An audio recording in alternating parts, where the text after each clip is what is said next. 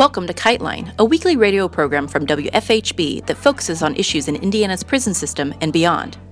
Behind the prison walls, a message is called a kite.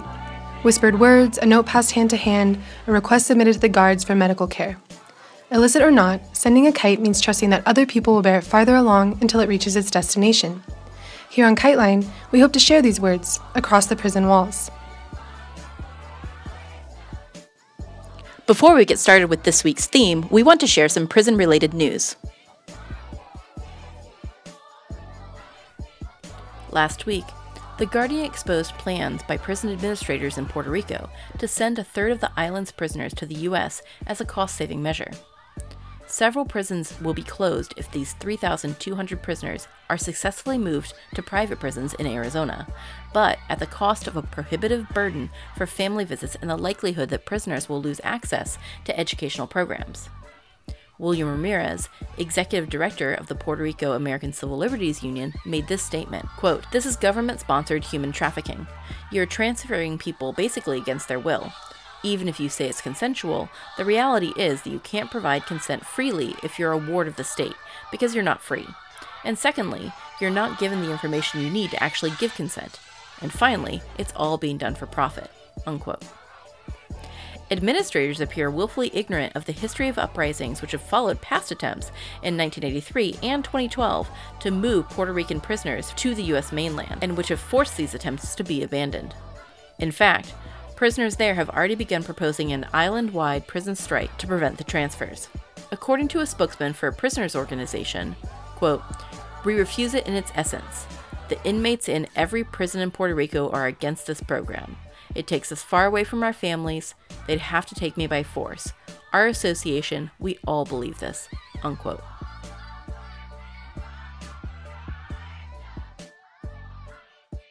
On August 16th, the civil rights organization Color of Change delivered over 27,000 signatures to Illinois Governor Bruce Rauner, urging him to sign House Bill 4469, which ensures that voting rights are protected for people returning to the community from jail or prison, and for people detained in jail before trial.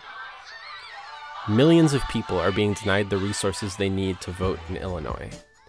There are about 20,000 people detained in jail before trial, but there is no clear process to ensure that they receive ballots to vote while they're in jail. In addition, 4 million Illinois residents with past felony convictions are eligible to vote, but many of them aren't told they are and don't register to vote because they think they've lost that right. House Bill 4469 would require jails to create a process ensuring that people detained in jail before trial are given ballots, and requires the state to give information about voting rights to all people returning to the community.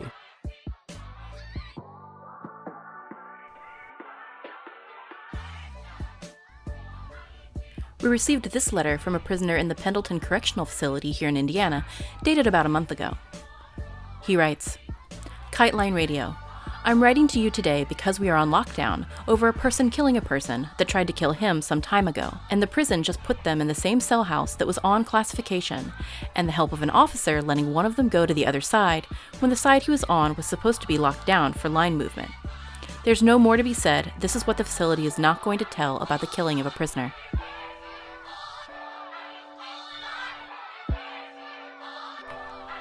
Prison Legal News reported that Alabama's prison homicide rate is the nation's highest and is on the increase. Alabama also has the highest prison suicide rate. According to prison officials, overcrowding and understaffing are the root causes. In Alabama, the number of prison murders is over 30 per 100,000, and the number of suicides is 37 per 100,000. The homicide rate is six times the national average and twice that of the next highest state. The suicide rate is over twice the national one. Alabama's prisons function at 172% of capacity. Meanwhile, the prison system has seen a 20% decrease in the number of guards employed. The Alabama Department of Corrections' answer is to build larger prisons. The small communities where current prisons are located to be replaced by larger facilities, have opposed the plan. Alabama's most dangerous prison is the Elmore Correctional Facility. Three homicides occurred there in a 24 hour period in February 2017.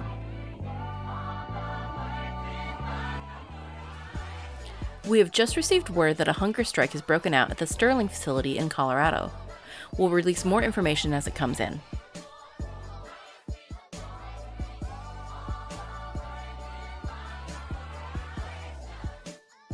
A new report by the Prison Policy Initiative provides the first estimate of homelessness among the 5 million formerly incarcerated people living in the US. The report finds that formerly incarcerated people are nearly 10 times more likely to be homeless than the general public. Homelessness is particularly high in people who have been incarcerated more than once, people who have been recently released from prison, people of color, and women. People who have been incarcerated multiple times are twice as likely to be homeless as those returning to society from their first prison term.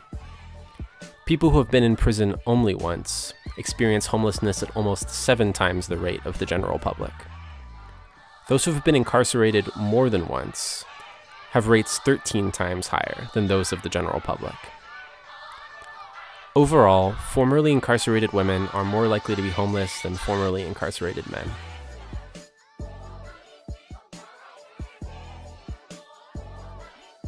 On August 10th, Joseph Dibee was arraigned in Oregon after being arrested by the Cuban authorities and turned over to the FBI in an unprecedented political extradition.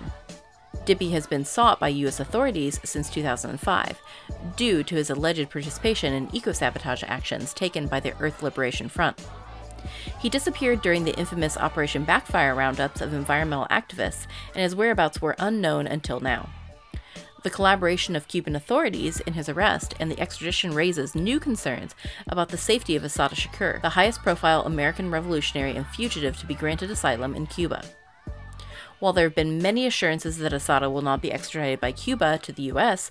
as a result of diplomatic normalization between the two countries, Dibee's arrest signals a new willingness by Cuban authorities to turn over political fugitives. It is likely that a smooth prosecution of Dibee will set an ominous precedent for Assata and others, but that a strong defense campaign for Dibee might raise the political costs for future extradition attempts.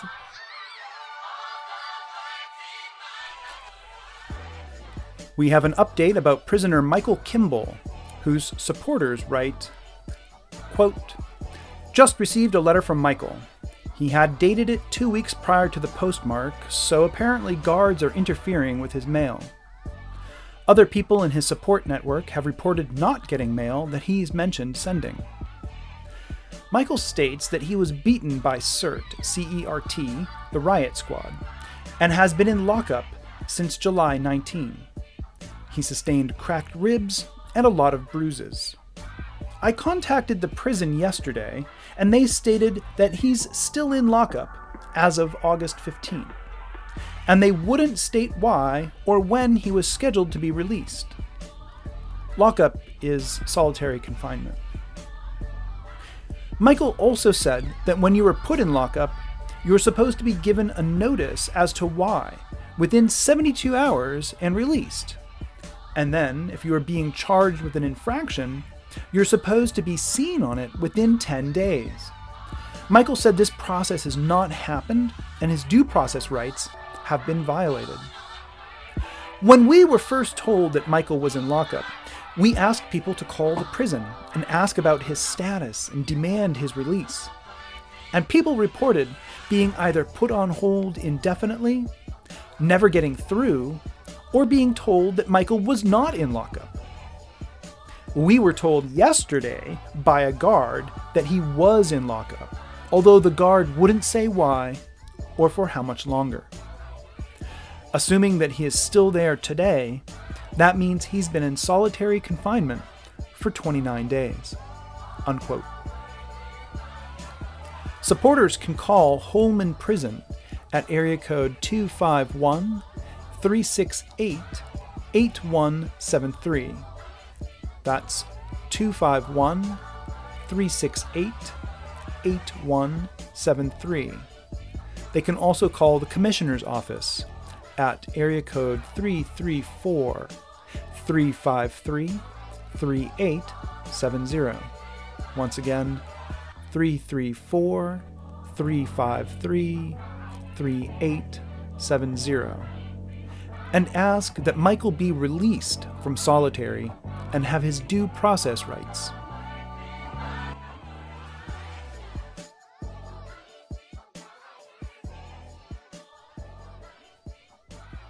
As we approach the national prison strike, which kicks off next Tuesday, we wanted to share the demands of the strike, as laid out by Jailhouse Lawyers Speak. They write These are the national demands of the men and women in federal, immigration, and state prisons. 1. Immediate improvements to the conditions of prisons and prison policies that recognize the humanity of imprisoned men and women. 2. An immediate end to prison slavery. All persons imprisoned in any place of detention under United States jurisdiction must be paid the prevailing wage in their state or territory for their labor. 3. The Prison Litigation Reform Act must be rescinded, allowing imprisoned humans a proper channel to address grievances and violations of their rights. 4.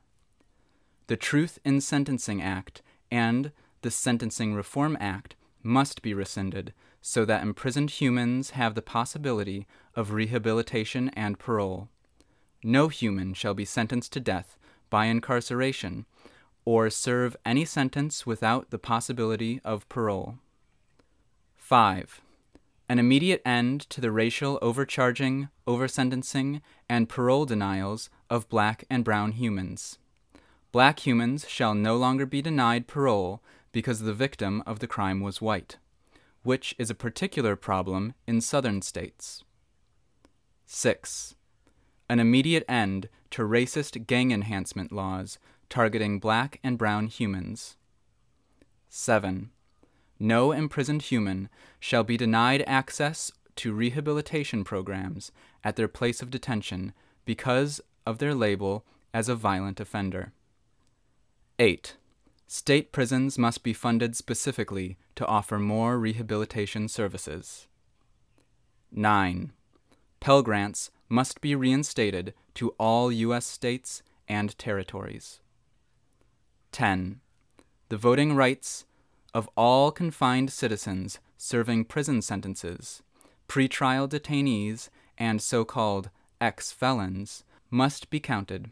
Representation is demanded. All voices count. We all agree to spread this strike throughout the prisons of America from August 21st to September 9th, 2018. Men and women in prisons across the nation will strike in the following manner. First, work strikes. Prisoners will not report to assigned jobs. Each place of detention will determine how long its strike will last. Some of these strikes may translate into a local list of demands designed to improve conditions and reduce harm within the prison. Second, sit ins. In certain prisons, men and women will engage in peaceful sit in protests. 3. Boycotts. All spending should be halted. We ask those outside the walls not to make financial judgments for those inside. Men and women in the inside will inform you if they are participating in this boycott. We support the call of the Free Alabama Movement campaign to Redistribute the Pain 2018. Fourth, hunger strikes. Men and women shall refuse to eat. How you can help. Make the nation take a look at our demands. Demand action on our demands by contacting your local, state, and federal political representatives with these demands. Ask them where they stand. Spread the strike and word of the strike in every place of detention. Contact a supporting local organization to see how you can be supportive. If you're unsure of who to contact, email millions for prisoners march at gmail.com. Be prepared by making contact with people in prison, family members of prisoners, and prisoner support organizations in your state to assist in notifying the public and media on strike conditions. Assist in our announced initiatives to have the votes of people in jail and prison counted in elections. For the media, inquiries should be directed to prisonstrikemedia at gmail.com. And now, we share a statement from Red Wolf, who spoke to us from Cook County Jail in Chicago about the upcoming strike. From what we hear, yesterday morning, he was transferred to the Lawrence Correctional Center in Sumner, Illinois. Red Wolf was featured on Kiteline last March in episode 82, and now shares with us this statement on the strike. There are places where this day has been well organized. Hunger strikes, refusals, and uprisings will surely take place. But a spark has truly been ignited, and the walls and steel will act as kindle to the fire needed to bring about real resistance. But what becomes of, them, of those places where it hasn't been ignited? But this day will be just another day, like the one before, the day after, where the everyday activities of the prison recreates the very prison in which they are being held captive. Where those radical words such as resistance, revolution, and revolt are rarely, if ever said. When anarchism isn't a conceptualized idea, what will these captives do? In order for our efforts to mean anything, we have to make noise on both sides of the bars. But one can't help but to hear our fight across every border, barbed wire, and barricades created from upwards. But a piece of ember could be carried in the wind and create a wildfire. But wildfires are natural, aren't they? You out of prison comrades must be that wind, not just in thought, but verbal solidarity for thieves. I fear Western anarchism has deviated from the idea of no rulers into academic debating and militant activism bargaining with the very beast that kills us. I live with radicals. And in this environment, either you're a radical or a slave. One can't help but to be radically opposed to their captivity. So what about you out there? We appreciate the zines, the letters, and the safe support you provide. Now, honestly, a slave needs more than reading materials to attain liberation. My only question is, do you think any of this is going to topple the system? Are you ready for revolution? Or do you want full ox and ride for Because we are ready for revolution. White elephant claws and all. Because we rather die in resistance than live in subjugation. We need you. We need all the energy, unconventionality, resistance, love, solidarity, and simplicity you bring. So on this day, we ask you out of prison comrades who are forced to be spectators for this event, why not partake in the joy with us? Steal something, find something, act something. Because we are pushing with all our might that we can in our cups and shackles. And through all this, please don't forget, your hands are free to meet us halfway. I send my love, respect, and solidarity to all captives, especially to 117. Forever. And we finish out this week's episode with a small part of a panel on prisoner resistance, past and present, that took place last week in Milwaukee as another facet to the lead in to the prisoner strike next week. In December of 2010, this is the largest prison strike in history prior to this. More than six facilities participated. That's thousands of prisoners who refused to work. And that's a crisis for the prison system. When prisoners aren't working, prisons can't run the prisons depend on the, the labor of the people on the inside. Um, it was started off by a diverse group of leaders, so white guys, black guys, brown guys, everybody working together, um, communicating with each other, and um, kind of coordinating to pull this off. Their demands were really basic stuff, very similar to the demands that Reggie put up on, on here. Wages, education, health care, uh, end of cruel punishments, improved living conditions, adequate meals, all the really basic stuff. Um, and the Georgia DOC responded by saying that this was uh, that they heard rumors of a, lot, of a riot, and that's why they locked the facilities down. And the prisoner said, "No, you didn't lock us down. We locked ourselves down. This is our action. We did this. This is a sit-down strike, not a riot that you're trying to control." um, other uh, responses from the DOC was uh, inmate or staff attacked uh, prisoners. Kelvin Stevenson and Miguel Jackson were beaten and taken off uh, block, and uh, other people who witnessed this said that they looked like they were dead. Their family was not informed for days about their whereabouts or what had happened to them. Um, days later, they were found that they were in the hospital. and that they have survived. Um, outside support for this was really important. Bruce Dixon at the Black Agenda Report, who's a, a journalist, a reporter, um, broke the story and really kept pushing it and um, did a lot of the awareness so that we knew what was actually going on uh, as this was happening. Elaine Brown, who's a former chairperson of the Black Panther Party, um, Pastor Kenny Glasgow from the Ordinary People Society, the Green Party, and other groups on the outside came together to work on this. Um, the biggest success that they had was uh, they filed a lawsuit and they finally got the state to actually admit to what happened to Kelvin and Miguel. But they released a video, and in the video, um, it showed correctional officers beating them with hammers, and they were um, beaten mercilessly. And it's really hard to tell in the video, but there's actually a person holding the camera who says, "What is that? Is that that's a hammer? Oh my god!" So they sue the DOC. The long-term effect of this prison strike was that Georgia changed and rearranged how they do their prisons. Uh, they instituted a tier system where they could uh, isolate the leaders and keep them from being able to coordinate and organize strikes like this again. Um, there's been a lot of prison resistance since 2010, and Georgia has not been a part of it because that system has worked to prevent them from being able to organize. Um, Miguel and Kelvin and other leaders are still in solitary now. They've staged multiple hunger strikes from inside solitary, um, and that against that tier system, haven't been able to win anything. Um, but the good thing that came out of the strike is that it inspired lots of other people. I got involved in this because a month after this happened, those prisoners from the Lucasville uprising, Jason Robb, uh, Abdullah Hassan, uh, Bomani Shakur, went on a hunger strike and they lasted 13 days and they won.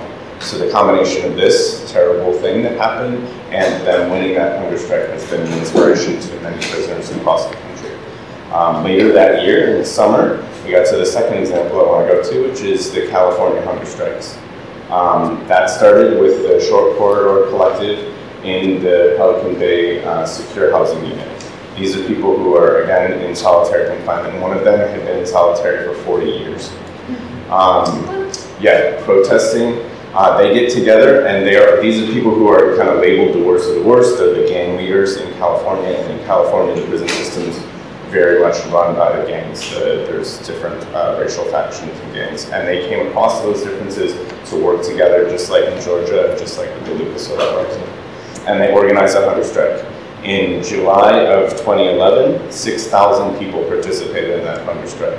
It was a rolling hunger strike, so people could, could go on for a week and then come off and, and participate in that way. Other people started the hunger strike on the 4th of July and stayed on through the duration of it. Uh, California promised to make all these changes, and so they suspended the hunger strike to see if California would go through and make those changes, which they didn't. Um, and so they had to go back on hunger strike again. And it took a few years of playing that kind of cat and mouse game with the administrations uh, but in 2013, they went back on hunger strike in earnest uh, again in July, and this time 30,000 prisoners participated. This is the largest uh, you know, protest inside prisons in history at that time. Uh, a few thousand also engaged in a work stoppage, which, like in Georgia, really shuts the prisons down. Uh, this caused spin-off hunger strikes in other states. Lots of people were participating all over the place. Um, their focus and demands were on solitary confinement, changing the conditions, ending long-term or indefinite solitary confinement, and the gang classification system. Uh, it's really convoluted, but the things that they could do to prisoners uh, if they, you know, had any suspicion that you were involved in a gang is just. And another really great thing that came out of the California hunger strike is an agreement to end hostilities. Like I said, these are different rival factions who were organizing and coordinating this. So they wrote out the agreement to end hostilities, um, which called for uh, truce among prisoners, uh, which lasted for, for years, um, and also was picked up by youth on the street. And so this is a way in which we, you know, saw people stopping fighting amongst each other and instead fighting for their liberation. Uh, in response, the CDCR uh, did, like I said, delays, false promises, and did everything they could to kind of hold things up. And they also like harassed and targeted people. Um, hunger strikers were treated incredibly poorly. Um, one hunger striker, Def, uh, Guero Sell uh, died while on hunger strike, and it was ruled a suicide, um, but the, the prisoners reviewed that. They said that if it was a suicide, it was because he was driven to it by the way the guards were him. Um, after 42 days on hunger strike, California secure, got a judge to sign an order saying that they could start force feeding people. And that's when they ended the hunger strike and instead focused on the lawsuit. Because force feeding is uh, excruciatingly painful, um, it's really difficult, and it's really dangerous. So the risks to someone's life when you're being force fed significant. Um, while they were working on the lawsuit, the guards started a new project uh, where they would do wellness checks on prisoners. So they would go through the block every 30 minutes. Um, so they open those loud steel doors, walk through the block, shine lights on people, you know, talking, making all this noise every 30 minutes. And they would do that 24 hours a day, seven days a week for a long time, so nobody could sleep. Um, the support for the California hunger strike was massive. Uh, were, it was mostly based out of the Bay, where there's a culture of resistance and a culture of support for um, people who are fighting back and acceptance of all different kinds of people.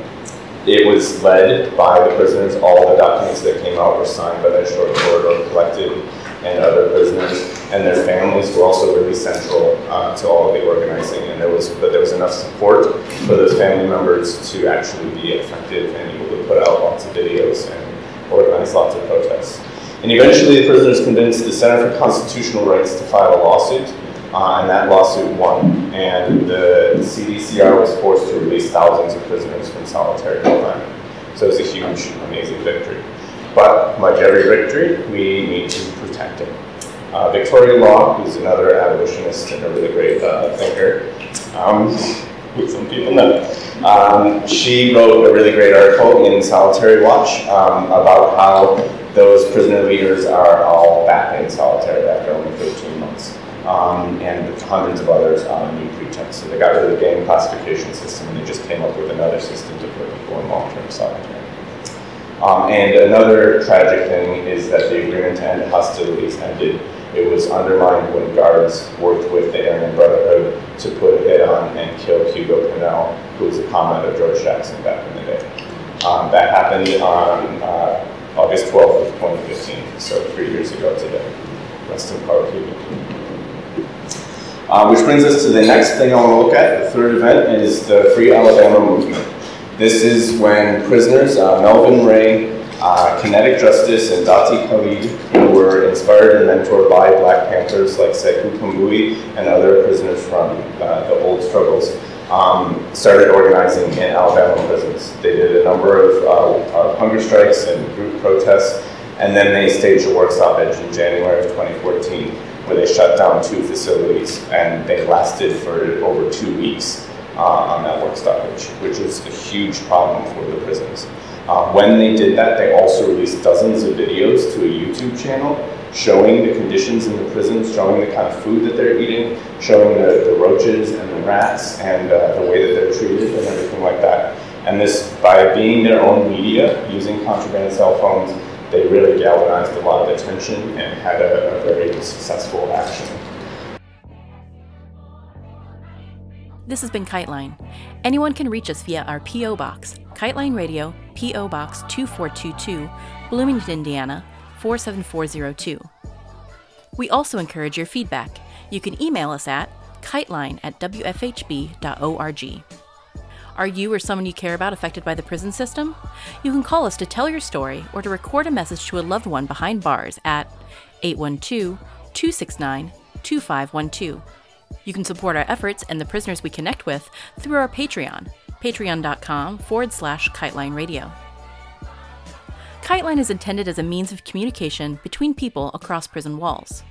WFHB, its contributors, or any affiliates airing this program are not responsible for the opinions shared on the show.